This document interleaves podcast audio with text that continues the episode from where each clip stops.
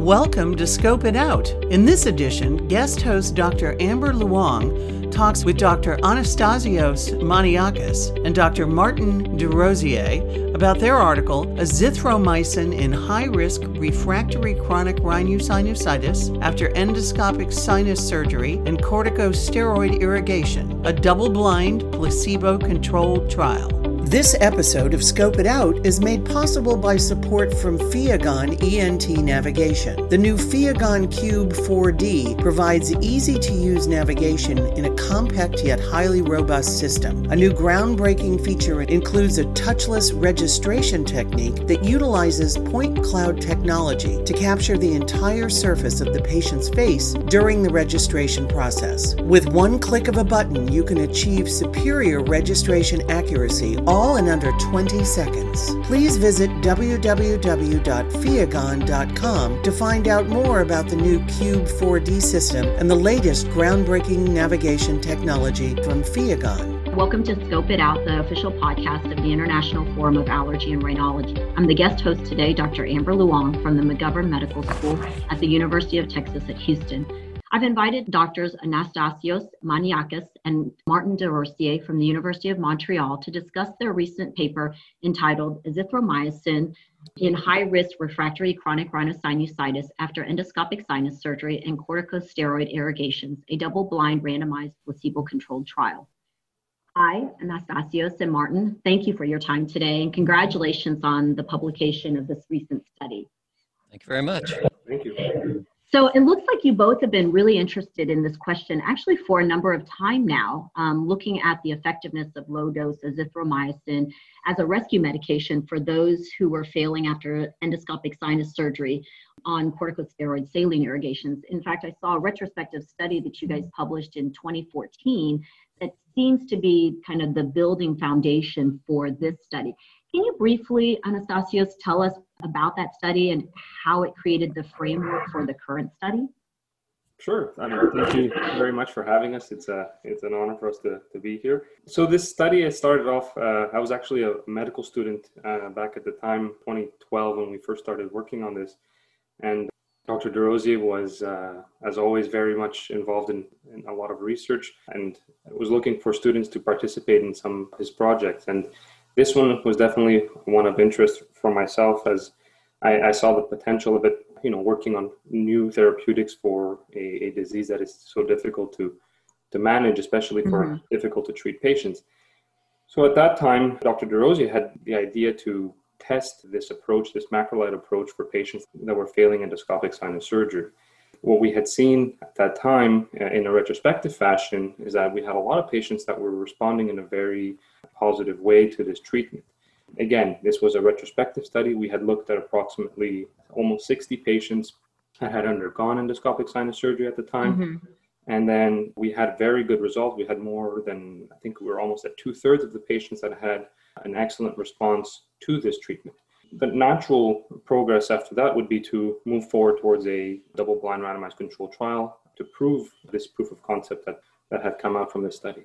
That makes sense. And so it looks like the study was sort of a two-phase situation. So you enrolled approximately 150 patients who were chronic rhinosinusitis who were undergoing medically indicated sinus surgery. Were there any inclusion or exclusion criteria for those patients undergoing just the original surgery, meaning was it allergic fungal rhinosinusitis, CRS without nasal polyps? Can you tell us about those inclusion/exclusion criteria? So the overall for the study itself, to be able to include it, we had some classic inclusion criteria such, you know, being 18 years and older. We had patients had to have had a diagnosis of chronic sinusitis, at least, you know, one of the criteria that Dr. Desrosiers and the lab had deemed as patients being at high risk for disease recurrence. Patients had to have had any sort of previous sinus surgery or any sort of sinus surgery at a young age. We had a cutoff of 38 years old. An absolute eosinophilia that was elevated, high IgE levels. So all the well-known characteristics that have been described that make patients at high risk of disease recurrence. And we also did not necessarily exclude patients that had or did not have nasal polyposis, because the overarching aspect of this study was to really look at it as a real-world study, to evaluate the real-world population that we see in this in our tertiary care centers. Okay. So yeah, the point comes out is that it's, for this patient population was truly representative of the high-risk group that will present to a tertiary rhinologist. And those patients who were enriched in factors that we felt made them at higher risk of failure, as Dr. Maniakas outlined, the young age at presentation, the previous incidence of sinus surgery, the highs in eosinophilia, these were all factors we'd identified that predicted recurrence. But any patient that came in that met those criteria that was undergoing surgery was recruited in a consecutive fashion. So this gives you a snapshot of what's basically slightly over a year of bad sinus cases. And we don't have much in the way of allergic fungal sinusitis, but this population, as it turned out, was greatly enriched for nasal polyposis, which I guess you do research to learn things, and as you come on, well, that could have informed us right away. But nevertheless, we started with a real population like regular tertiary rhinologists would be seeing, and we thought that this formula would be applicable for them. Excellent. So I saw, so you listed the two of the criteria that you listed in your paper. The other one, just to be complete, was a total serum IgE level of greater than or equal to 150 was another, I guess, criteria that would cause someone to be considered a high risk for disease recurrence. Okay, so you had all these patients who were coming in who had medically indicated sinus surgery, and those that were deemed a high risk based on those criteria were then enrolled. And so then what happens? Well, then the idea was, instead of just immediately trying this novel therapeutic approach to the patients, we really wanted to wean out the patients that were the most difficult to treat patients. So we would give patients post-operatively a sinus irrigations with budesonide rescue and would follow them for 16 weeks. And we would see how they would respond. If at the 16-week follow-up, they had any signs of disease recurrence. And we were extremely, extremely stringent with these criteria because we really wanted to have a perfect sinonasal cavity for our patients. At that point, they would be recruited for the second phase, which was the double-blind randomized control phase of the study. Got it. So let me just make sure I understand. In your paper, there's a figure 1 where you define disease clearance. So is that what was necessary for them to be considered excluded from the second phase? And anyone who had any sort of edema or polypoid, anything on endoscopic exam was considered a recurrence? Is that my understanding? That's basically it, Amber, is that what we are considering is that anything that's less than a perfect result, in my humble opinion, is not a complete success. And the goal of surgery is to have a patient who's free of symptoms with an endoscopic cavity, which is 100% clear of disease, no edema, no polyps. And these very stringent criteria, which may appear impossible, actually, even when you use this high-risk group, what's interesting to note is that half the patients successfully cleared with surgery and had, despite their high-risk status, a perfect result. And that what we kept was only this group of patients that at 4 months, obviously were not all that ill, did not have gross recurrences, but where we felt that the edema and the symptoms would predict a symptomatic response down the road. And it's these patients who had these symptomatic and edematous responses that were kept on for the azithromycin component of the trial.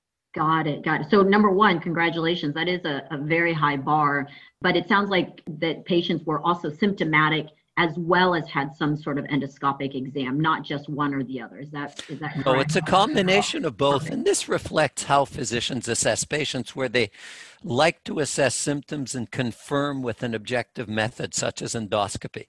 So again, we're remaining within the real world model, similar to what physicians do in their office. That makes complete sense. How did you assess compliance on your budesonide saline irrigations, or did you? And if so, how did you assess it? All that then, very good. As well as it was done at the time of the trial, when compliance was not on the landscape then, but currently a trial like this, much as we see for prescribing biologics, we have to ensure that compliance with prior therapy is being good. Nevertheless, these are highly motivated patients who know that they're in a tough spot and generally do respond well, we hope. Okay. Got it. That makes sense. So then it looks like you had those patients who were deemed with disease recurrence and randomized to either azithromycin 250 milligrams 3 times a week. I think Monday, Wednesday, and Friday you have listed versus a placebo for 16 weeks. Did they also continue with their steroid irrigations? I couldn't figure that out. Absolutely. Yes. Okay. It was a prerequisite for them to continue with that as well. I see. Perfect. And then what were your primary outcome and your secondary outcomes for this phase? So our primary outcome remained the endoscopic evaluation to have, again, disease clearance in an endoscopic approach. Our secondary outcomes, of course, came with looking at these symptomatic changes over time from visit 2 to visit 3, while also looking at biochemical and microbiologic results. Got it. Okay. So you basically, once you randomized them, you didn't see them back for another 4 months. And at that time, you had them repeat the various different questionnaires, do a Lund-Kennedy score based on your nasal endoscopy. And the nasal endoscopy was your primary outcome. And then the secondary was the quality of life questionnaires, as well as some blood work, I understand. So it looks like you got the total IgE, C-reactive protein, and some CBC counts, as well as obtaining swabs before and after treatment. Did I miss anything? We had the microbiological swabs. We had a 16S RNA swab as well that was performed at each visit. And we also kept some serum from each of these patients for future expression studies. But yes, overall, we tried to collect as much information at each study for these patients. For mechanistic purposes, there's also a cytology brushing that's done at the beginning and at the end for exploration of the underlying mechanisms using gene expression profiling. Unfortunately, this isn't there yet. Okay. Oh, that's what you were talking about, the various different like cytokines. Expressions, but expression doesn't show cytokines well. Cytokines show up better on ELISA and nasal secretions, and we did not collect nasal secretions. We're much more interested in exploring the upstream phenomenon that drive the inflammation and microbiologic changes. Okay. And what's interesting is that in our experience, much of sinus disease is related to epithelial dysfunction with subsequent microbial dysbiosis and consequent inflammation, so that exploring the epithelial events within epithelial brushing made perfect sense to us. And in other disease areas has shown that there's a senescent cell pattern to severe chronic sinusitis, which probably represents an interesting target for type 1, type 3 disease. Yeah. And as well that you can actually predict the amount of neutrophilia in biopsies based on the underlying epithelial endotype. So that we feel that the epithelium is involved. And a confirmation of this is that in other models, when we look at the results after surgery, after administration of a therapy, in one case probiotics, we see that the main effect is a restoration of the barrier and a restoration of the cell cycle as it exits the senescence to become proliferative. So that we obviously we would have loved to have this data for you today and go into detail with it. For today, unfortunately, we're going to be left with the microbiome. But the underlying concepts of this is that we expect to be able to probe not only whether the macrolide is working, but how it's working, so that hopefully in a precision medicine approach, we can target it better in the future to the appropriate type of disease mechanism or patient. So what are some of the expressions that you're looking at? Are basically like IL-33, amphiregulin, IL-8? What we see is a concerted signal where we see a type 1 inflammation with a high degree of tissue eosinophilia, which is characterized by IL-1 and TNF. Okay. And that on top of this, there will be a degree of eosinophilia. And the eosinophilia, it's interesting, can be present whether there is or whether there isn't this neutrophilic component. So in general, what we've seen in this and other models is that eosinophilia is ubiquitous within chronic sinusitis, but that the degree of type 1 or non-type 2 inflammation can vary greatly between patients. And we feel that it's this variation in type 1 presence as opposed to type 2 where the macrolide is making an impact. As well, we feel, and probably Anastasios will go into detail over that, is that we feel that macrolides are much more a type 1 or type 3 drug than a type 2 drug, because we feel right. that with the benefit of hindsight, had we not administered this in type 2, our success rate would probably be much greater. And when we look at the results, as we'll look at this, when we remove asthmatics or aspirin-sensitive asthmatics, the success rate goes up dramatically in terms of the azithromycin group. Yeah, so why don't you summarize the results of your primary outcome? Overall, our primary outcome, as we had mentioned, we were looking at a successful endoscopic evaluation following the 4-month treatment of azithromycin versus placebo. Mm-hmm. And when we look at the primary outcome, looking at all our patients included, we had a 54% response in patients that received azithromycin. So 54% of the patients who had disease recurrence prior to treatment had complete disease clearance at their final visit versus 33% for the placebo group. Now for the 33% of the placebo group, I mean, that falls kind of in line with what you can see for placebo treatments. For azithromycin, we did expect it to be a bit higher, especially if we compare it to what we had in our practice audit. So then we had to go into some more subgroup analyses and kind of wean out the data to see what potentially may have gone wrong in terms of the way we had our population. And that's where, from what Dr. Desrosiers had just mentioned, we decided to start looking at our different subgroup populations, such as AERD patients. And when we removed patients that were asthmatics and aspirin sensitive, we actually jumped from 54% to a 71% disease clearance in this population, while the placebo group remained at 35%. And at that point, that became extremely significant in terms of the difference between our two groups. The only issue I would have with that, and that does make sense, is that your groupings were already relatively small, meaning 24. I know that you did a power analysis for the whole group, but it looks like 7 AERD patients were randomized to the azithromycin group, which would then leave you with only 17 if you remove that. So did you have a statistician take a look at that? Would that still be clinically relevant, statistically relevant in terms of being able to compare those two numbers at 17 versus, I guess, 19 patients when you remove the AERD patients? So in terms of statistically relevant, it does become relevant. We're not at a, if for any other type of population, let's say we were in the 50s or 60s for both groups with this kind of analysis, mm-hmm. we would expect, for example, a p-value of less than 0.001. So we were statistically significant in our group, but again, it was 0.03, which kind of also brings in the aspect of the size of our population.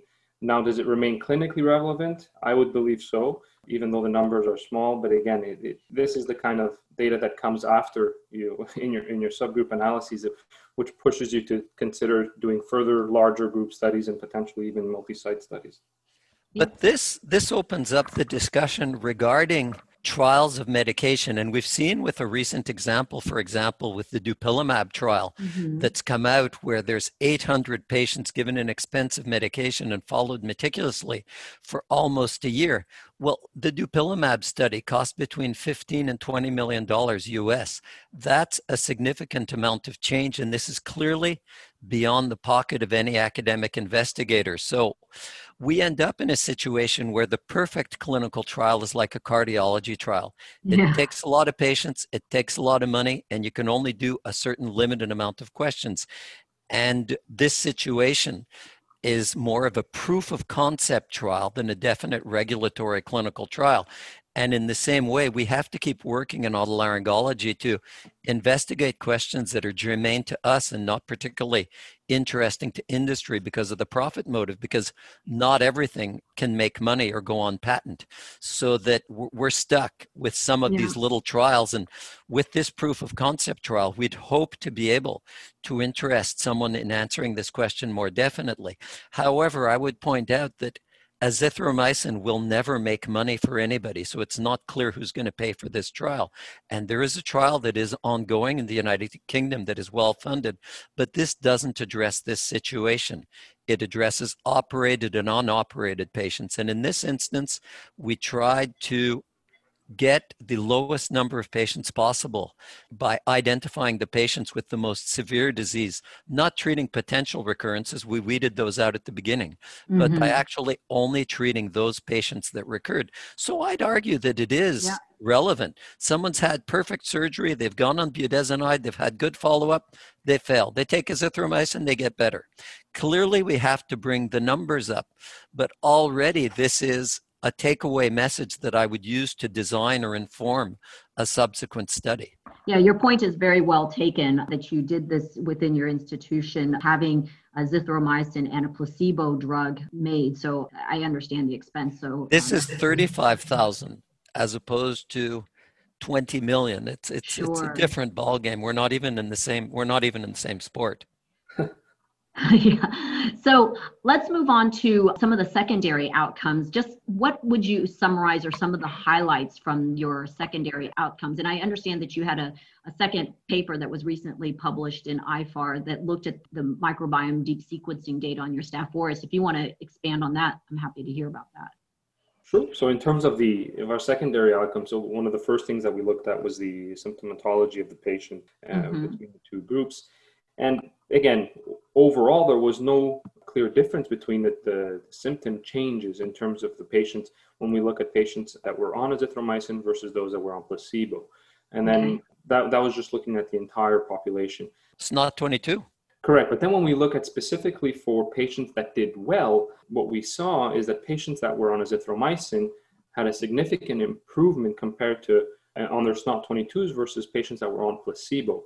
And more specifically, patients that were on azithromycin and that had a disease clearance had almost 2 MCID improvement on their SNOT-22 compared to the patients that were on placebo that did well, that actually had no improvement really in their SNOT-22 scores. So that was for the symptomatology portion. That was one of our key findings that we had. And then how about this microbiome data that you did? The microbiome data was compelling, because it was suggested already by conventional cultures. When we looked at everybody undergoing surgery, we found that one of the best factors that separated those that did well versus those that did poorly was identification of a Staph aureus preoperatively or postoperatively, where the rate of positive staphylococcal culture actually went up. So that when we entered the group that was treated with azithromycin for failures, this was a population which was still relatively enriched in Staphylococcus aureus. And interestingly, both on conventional culture, but definitely on microbiome, we see that the change in dysbiosis is characterized principally by a reduction in the Staphylococcus aureus, and that in all of the azithromycin patients that were carriers of Staphylococcus aureus, the quantity of Staphylococcus aureus went down in what is for the microbiome a statistically significant and appreciable fashion.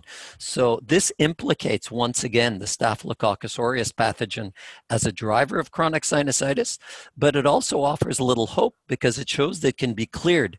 And we don't feel that in this instance it is the direct antibacterial effect of the macrolide, which is not a great anti-staphylococcal drug, but rather it's an effect either by reducing the inflammation or by reinforcing barrier regeneration.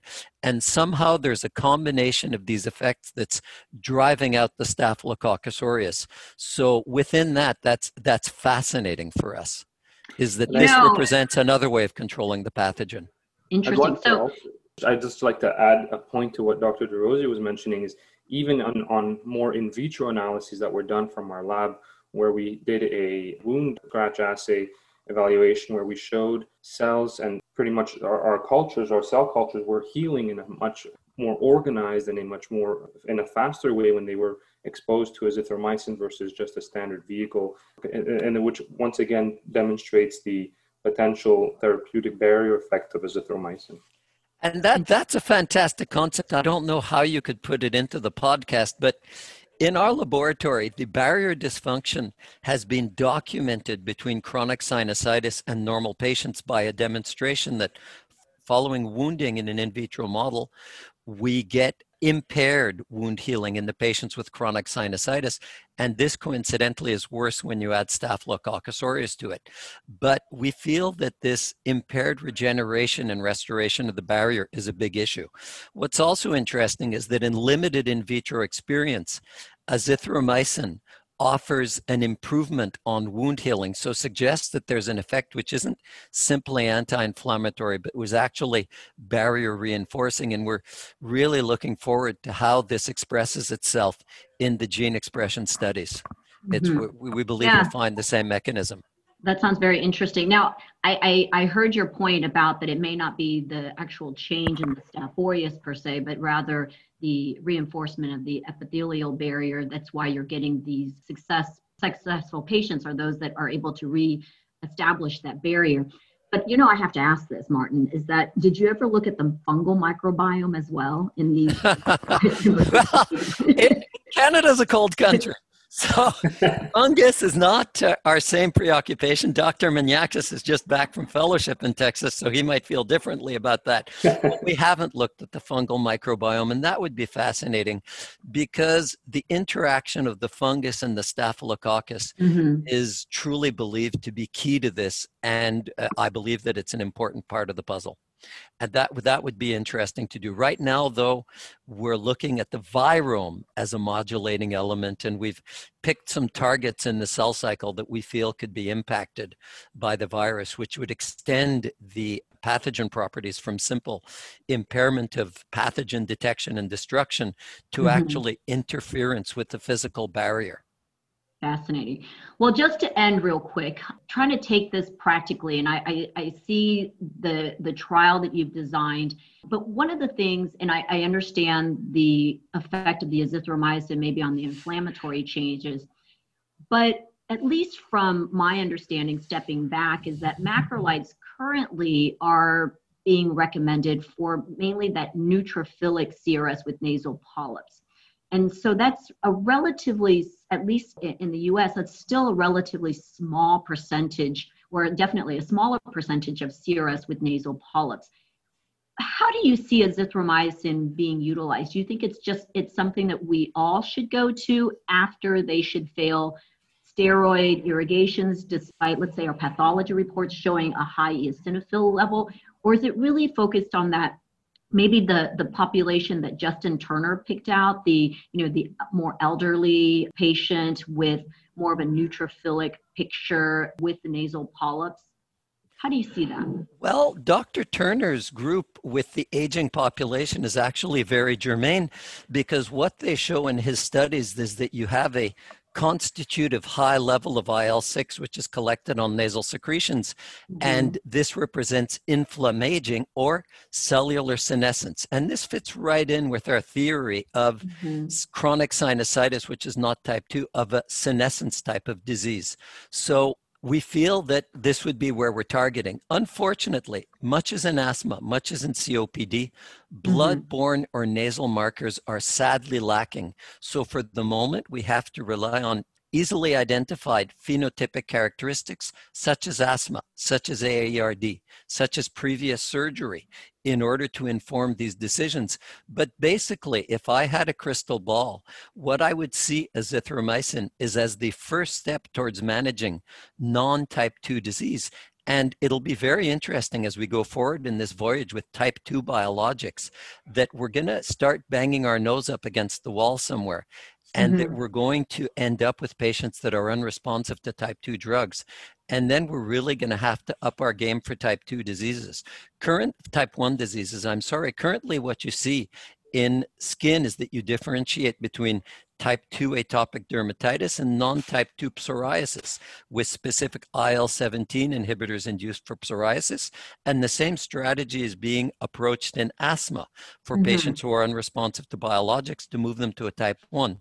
And as we move forward in our experience with biologics for chronic sinusitis, those that won't respond may have a smattering of type 1. And it will be interesting to take patients that have failed the $35,000 a year drug and try a medication that costs less than $500 on them. So that we feel that this is, again, a proof of concept for exactly what Dr. Turner is suggesting. and that we hope that over time we'll get better at elaborating biochemical tests or better urinary markers. But for the moment, already these phenotypic markers associated with type 2, the absence of these may suggest that the patient doesn't have type 2 disease. And clearly, we're going to have to get better from a clinical and a biochemical level. Agreed. Excellent. And just lastly, what is the recommended duration for treatment for the azithromycin? Would you recommend 4 months trial or? Tasso, can I take this for 1 second? Sure, go ahead. There is no magic formula for this, but the concept that we have applied to this has been that we'd like to control inflammation during the resolution phase after injury in order to ensure that reepithelialization proceeds in a normal and coordinated fashion.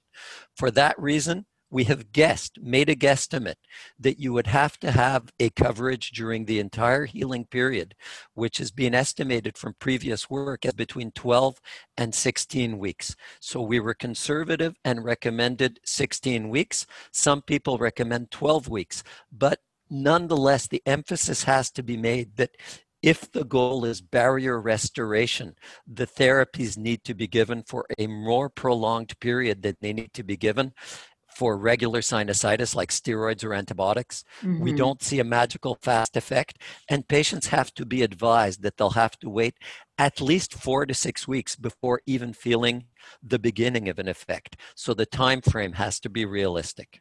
The thing I'd like to add also is some studies have shown or have looked at using the drug on a daily fashion.